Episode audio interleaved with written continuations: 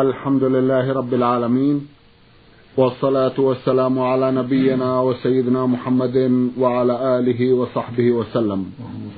مستمعي الكرام، السلام عليكم ورحمة الله وبركاته، وأسعد الله أوقاتكم بكل خير. هذه حلقة جديدة مع رسائلكم في برنامج نور على الدرب.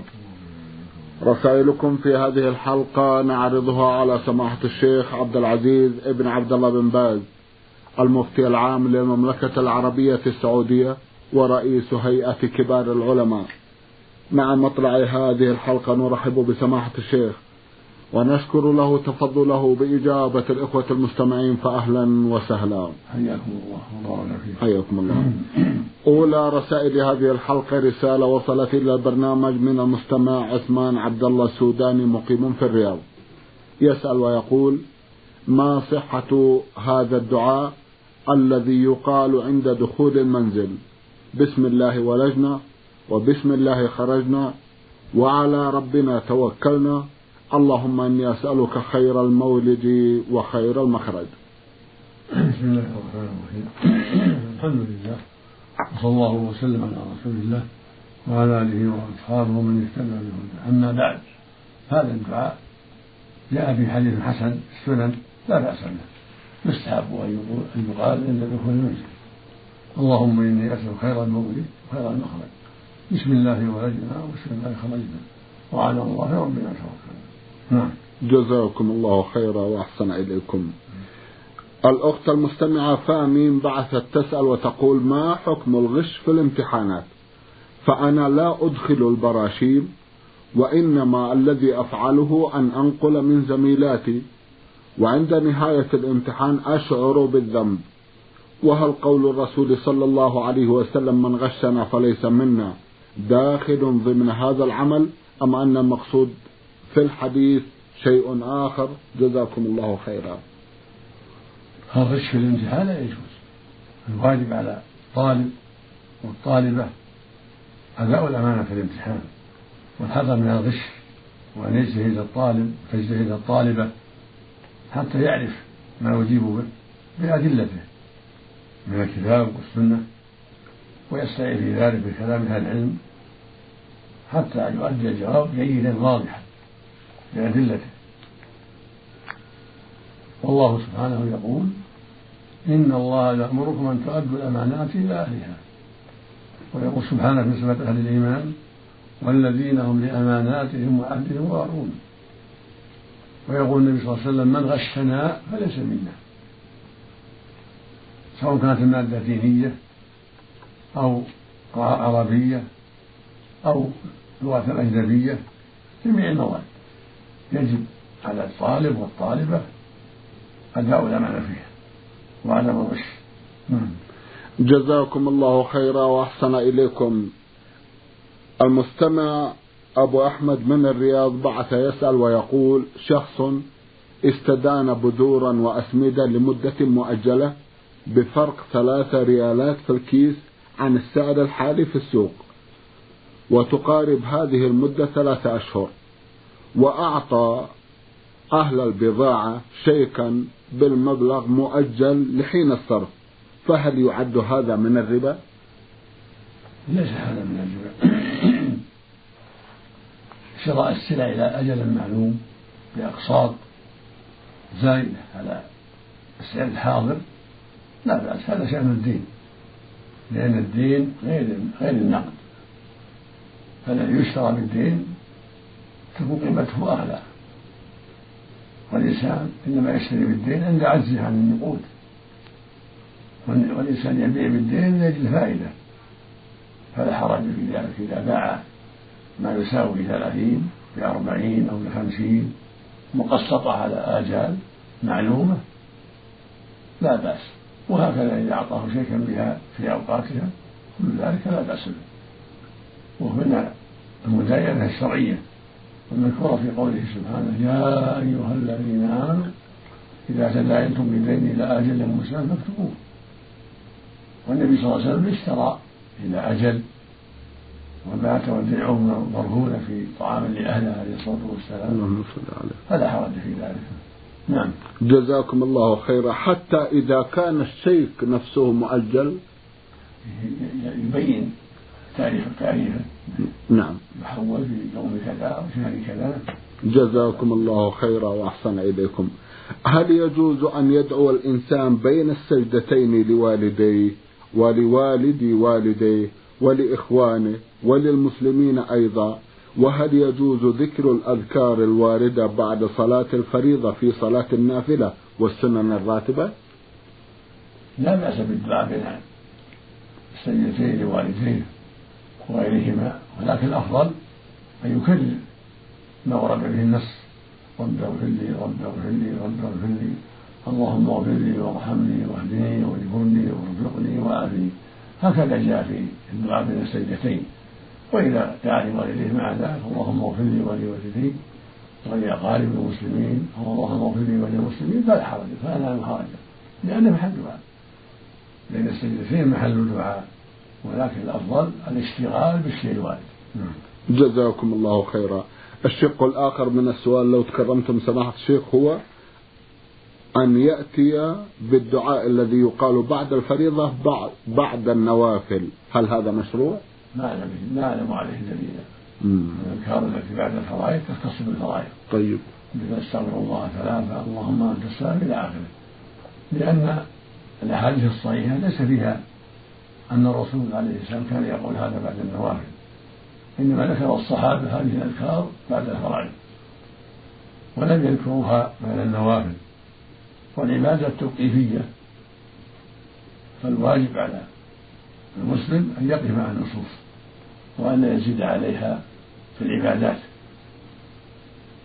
لا في استغفر الله أو دعا أو ذكر الله من غير تقييد بالأذكار الخاصة بعد الفرائض، فلا حرج. جزاكم الله خيرا وأحسن إليكم. هل يجوز للإنسان أن يصلي صلاة الليل إذا قام بعد أن صلى الوتر، وذلك لخوفه أن ينام فلا يصلي الوتر؟ هذا من الحزم، كون أن يوتر في أول الليل، وإذا قام في آخر صلى ما يسر الله له، ركعتين أو 4 ركعات أو 6 ركعات أو أكثر، كل هذا طيب، لكن يسلم من كل اثنتين. طيب. يقول النبي صلى الله عليه وسلم: صلاة الليل مثنى مثنى. وقد أوصى النبي صلى الله عليه وسلم أبا هريرة وأبا الدرداء بالوتر قبل النوم، فقال: اجعلوا آخر صلاتكم بالليل وترا. وجاء من الأحاديث أن الأفضل لمن استطاع آخر الليل أن يؤخر إلى آخر الليل، ومن خاف ألا يقوم آخر الليل صلى في أول الليل أخذا من الحزم. طيب.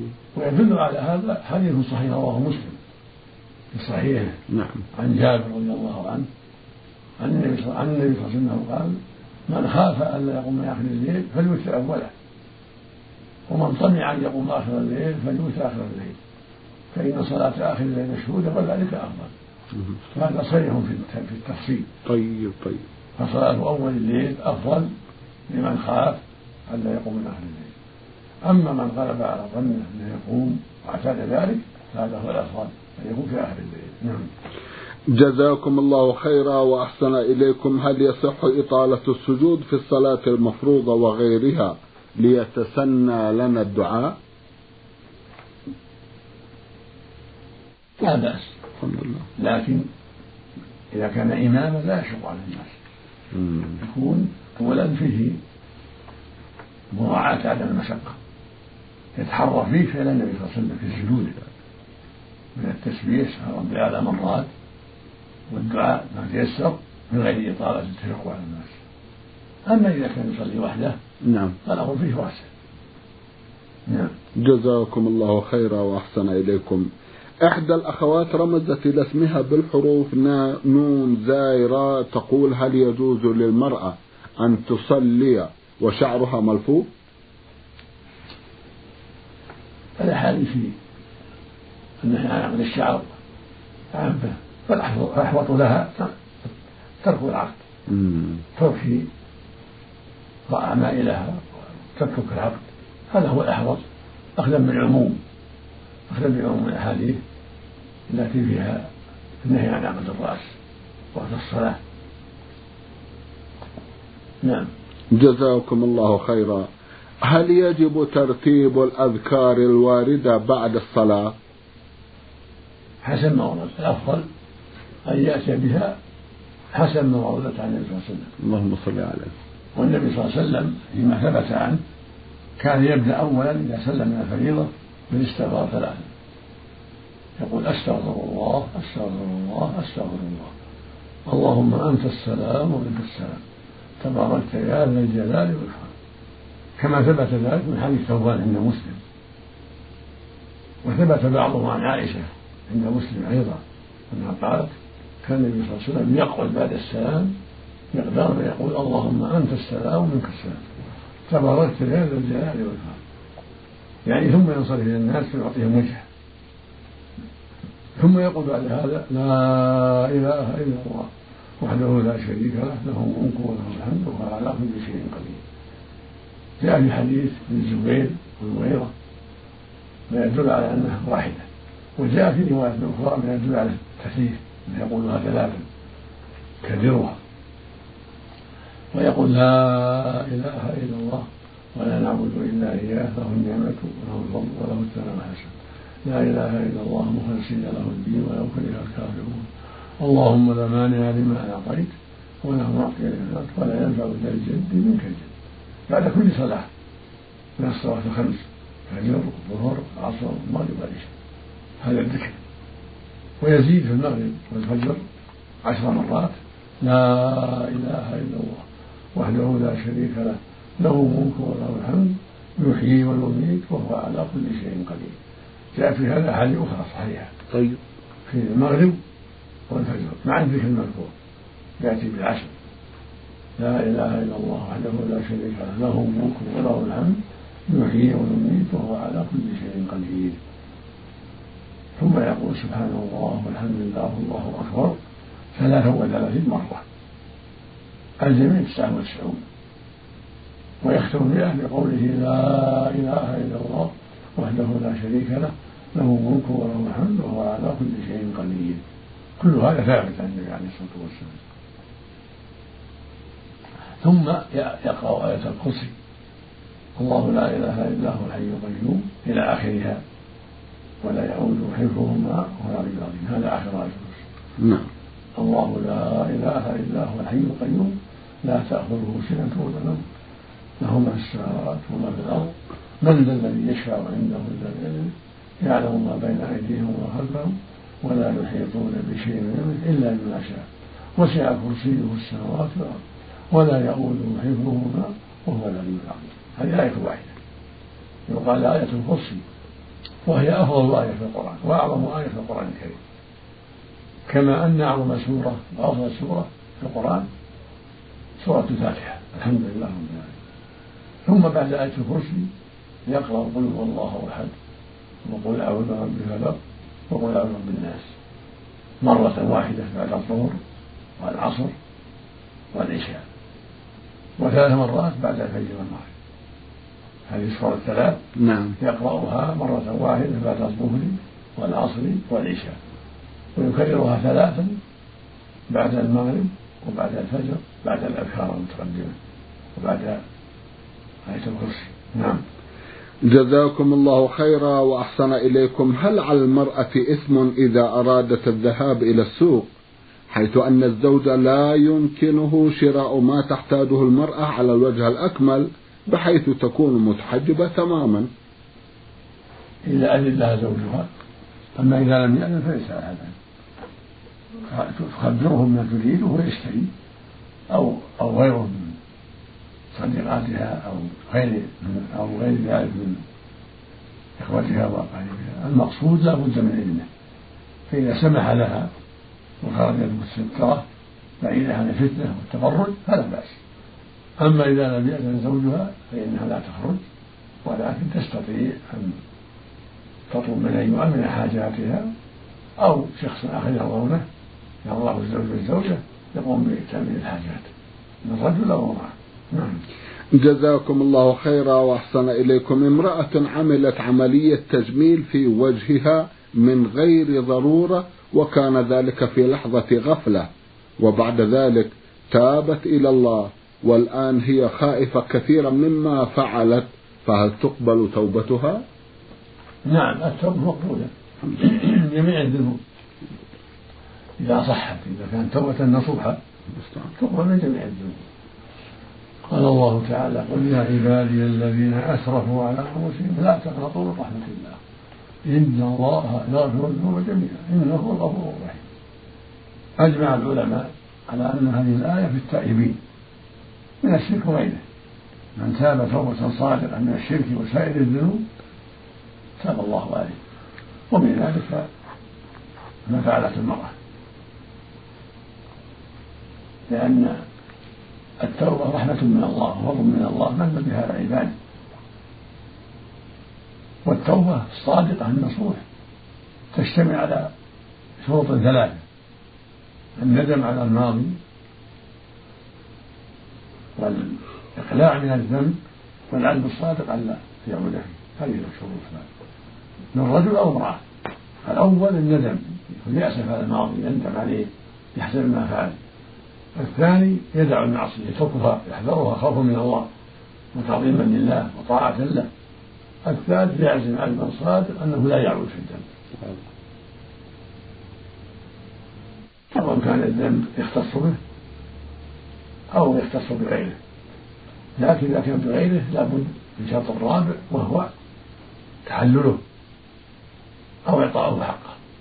إذا كان ظلم أحد يطلب منه إسلامها أو يعطي حقه، كان قصاص يقتص منه، كان مال يعطيه مال، كان غيبه يتحلله، فإن كان لا يستطيع يتحلل من الغيبة فإنه يذكره بالصفات التي يعلمها عنه أنها طيبة، يذكره بها في المجاز التي ابتعده فيها، يعني المجاز التي ذكره فيها بالسوء يذكره فيها بالخير الذي يعلمه، فتكون هذه بهذا، إلا إذا تيسر له أن يستسمحه ويقول سامحني قد تكلمت في أرضك، فإذا سامح حصل المطلوب. نعم، جزاكم الله خيرا وأحسن إليكم. المستمع أحمد عبد المعطي من مصر بعث يسأل ويقول: كيف أخشع في الصلاة؟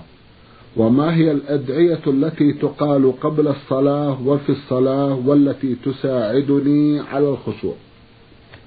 الخشوع للصلاة إحضار القلب فيها بين يدي الله والإقبال عليها، تستحضر عظمة الله وأنك بين يديه، ترجو رحمته وتخشى عقابه، فهذا يسبب الخشوع والذل والانكسار وإحضار القلب بين يدي الله عز وجل، وأن تدعو بقلب خاشع ترجو رحمة الله وتخشى عقابه بالدعوات الطيبة التي تستحضرها، ولو كانت غير منقولة ولو كانت غير واردة، إذا كانت دعوات طيبة ليس فيها إثم ولا قطيعة رحم فلا بأس. اللهم اغفر لي، اللهم ارحمني، اللهم اصلح قلبي وعملي، اللهم اهدني صراطك المستقيم، اللهم اجرني من النار، اللهم اغفر لي ولوالدي اذا كان والداك مسلمين، اللهم اني اسالك الهدى والسداد، اللهم الهمني رشدي واني من شر نفسي.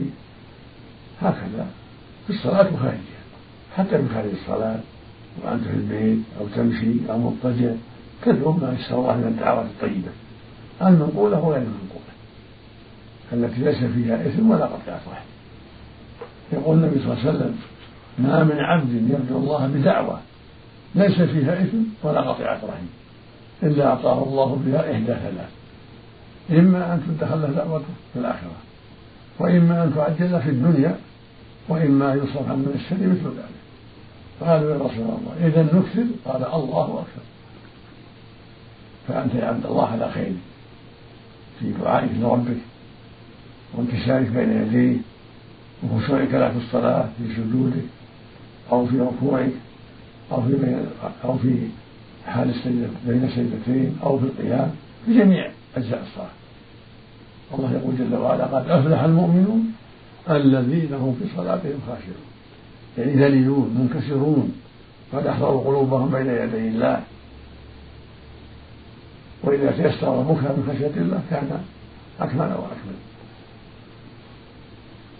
ومن أعظم الأسباب في خشوعك ترك المعاصي والحذر من المعاصي وجهاد نفسك بتركها والتوبة إلى الله منها.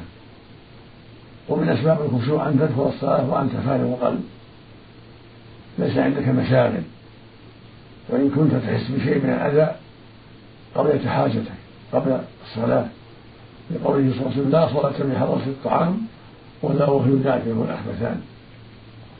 فإذا عندك حاجة إلى البول أو الغائط بدأت بذلك، طعام حاضر بدأت بذلك، شغل شاغل أزلته استرحت منه حتى تدخل الصلاة وأنت خاشع القلب حاضر القلب. الفجر هو النافلة. جزاكم الله خيرا وأحسن إليكم. ما هي الأدعية التي تقال بعد الأذان وبعد الصلاة؟ بعد الأذان أولا يجي المؤذن مثل قوله لقوله صلى الله عليه وسلم: إذا سمعتم المؤذن فقولوا مثل ما يقول. إذا سمعتم المؤذن فقولوا مثل ما يقول، ثم صلوا علي فإنه صلى علي وعد صلى الله عليه بها عشرا، ثم سلوا الله إلى الوسيلة فإنها منزلة في الجنة لا تنبغي لعبد من عباد الله، وأرجو أن أكون عنهم. فمن سأل لي الوسيلة حلت له الشفاعة. فالمشروع المؤمن والمؤمنة عند سماع الأذان أن يقول مثل قوله: الله أكبر، يقول الله أكبر، أشهد أن لا إله إلا الله، يقول أشهد أن لا إله إلا الله، أشهد أن محمدا رسول الله، يقول مثل أشهد أن محمدا رسول الله. عند الحي عليه يقول لا حول ولا قوة إلا بالله، قال حي على الصلاة يقول لا حول ولا قوة إلا بالله، وعند حي على يقول لا حول ولا قوة إلا بالله، ثم يقول الله أكبر الله أكبر عند قوله الله أكبر، ثم يقول لا إله إلا الله عند ختام الآية مثل الوالد، ثم يقول اللهم صل على محمد وعلى آل محمد كما صليت على آل إبراهيم إنك حميد مجيد، اللهم بارك على محمد وعلى آل محمد كما باركت على إبراهيم وعلى آل إبراهيم إنك حميد مجيد. وإن اختصر قال اللهم صل وسلم على رسول الله، فأرجو أن هذا يكفي. ثم يقول اللهم رب هذه الدعوة التامة والصلاة القائمة آت محمدا الوسيلة والفضيلة وابعثه مقاما مهودا الذي وعدته، هكذا رواه البخاري في الصحيح. طيب زاد البيهقي إنك لا تخلف الميعاد. هذا الذكر الشرعي بعد الأذان يقول مثل قول المؤذن، إلا في الحيانة يقول لا حول ولا قوة إلا بالله، وبعد الفراغ يصلي على النبي صلى الله عليه وسلم، ثم يقول اللهم رب هذه الدعوة التامة والصلاة القائمة آت محمدا الوسيلة لنبينا، آت محمدا الوسيلة والفضيلة وابعثه مقاما محمودا الذي وعدته إنك لا تخلف الميعاد. ويقول عند الشهادتين رضيت بالله ربا وبالإسلام دينا وبمحمد رسولا. عند قول أشهد أن لا إله إلا الله أشهد أن محمدا رسول الله، يأتي بالشهادتين ويقول معها رضيت بالله ربا وبالإسلام دينا وبمحمد رسول عليه الصلاة والسلام، لأنه واضح في الصحيح من حديث سعد بن أبي وقاص رضي الله عنه أن النبي عليه السلام قال: من قال حين يجيب المؤذن عند الشهادة رضيت بالله ربا وبالإسلام دينا وبمحمدا رسولا غفر له ذنبه، يعني عند الشهادة عند قول أشهد أن لا إله إلا الله. جزاكم الله خيرا وأحسن إليكم. هذا في الأذان بالنسبة لجميع الأوقات. لو تكرمتم سماحة الشيخ ماذا عن أذان الفجر ولا سيما عند جملة الصلاة خير من النوم؟ هذا اللي قلنا عند الأذان وهكذا الإقامة. طيب الإقامة تجابة لأنها أذان. طيب أما في الفجر فيقول عند الصلاة والنوم أو مثلها الصلاة والنوم إن شاء الله، مثل المؤذن في صلاته إن شاء الله يقول الصلاة خير من النوم، الصلاة خير، مثل المؤذن. بارك الله فيكم وأحسن إليكم وجزاكم خير الجزاء. يسأل أخونا فيقول: ما هي أسهل طريقة لحفظ القرآن الكريم؟ جزاكم الله خيرا. أسهل طريقة فيما نعلم أن يتحرى الأوقات المناسبة التي أشغاله فيها قليلة مع الضراعة إلى الله وسؤاله أن يعينه وأن يوفقه وأن يسهل له حفظ كتابه الكريم، فيتحرى الأوقات المناسبة التي لا شغل فيها وأشغاله فيها قليلة، مثل بعد صلاة الفجر، مثل بعد صلاة العشاء، مثل آخر الليل يتحرى رأسه ونفسه ويدرس فيها ما تيسر. هذا من أفضل أسباب التحصيل. المقصود أن يتحرى في هذه القرآن على رأسه ونفسه، هو أعلم بنفسه من ليل أو نهار، ومع ذلك يسأل ربه العون والتوفيق. يا الله، نعم، جزاكم الله خيرا.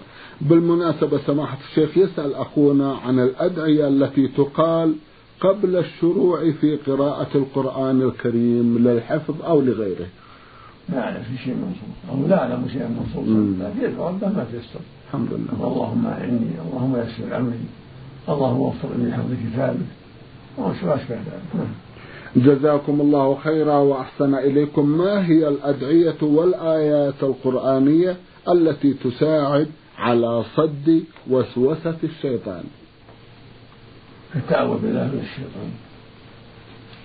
إذا أحس بشيء وساوس يقول أعوذ بالله من الشيطان الرجيم، يكرر ذلك، وعند النوم يقرأ آية الكرسي، وقل هو الله مرتين 3 مرات كما أرشد النبي صلى الله عليه وسلم. هذا من أسباب السلامة.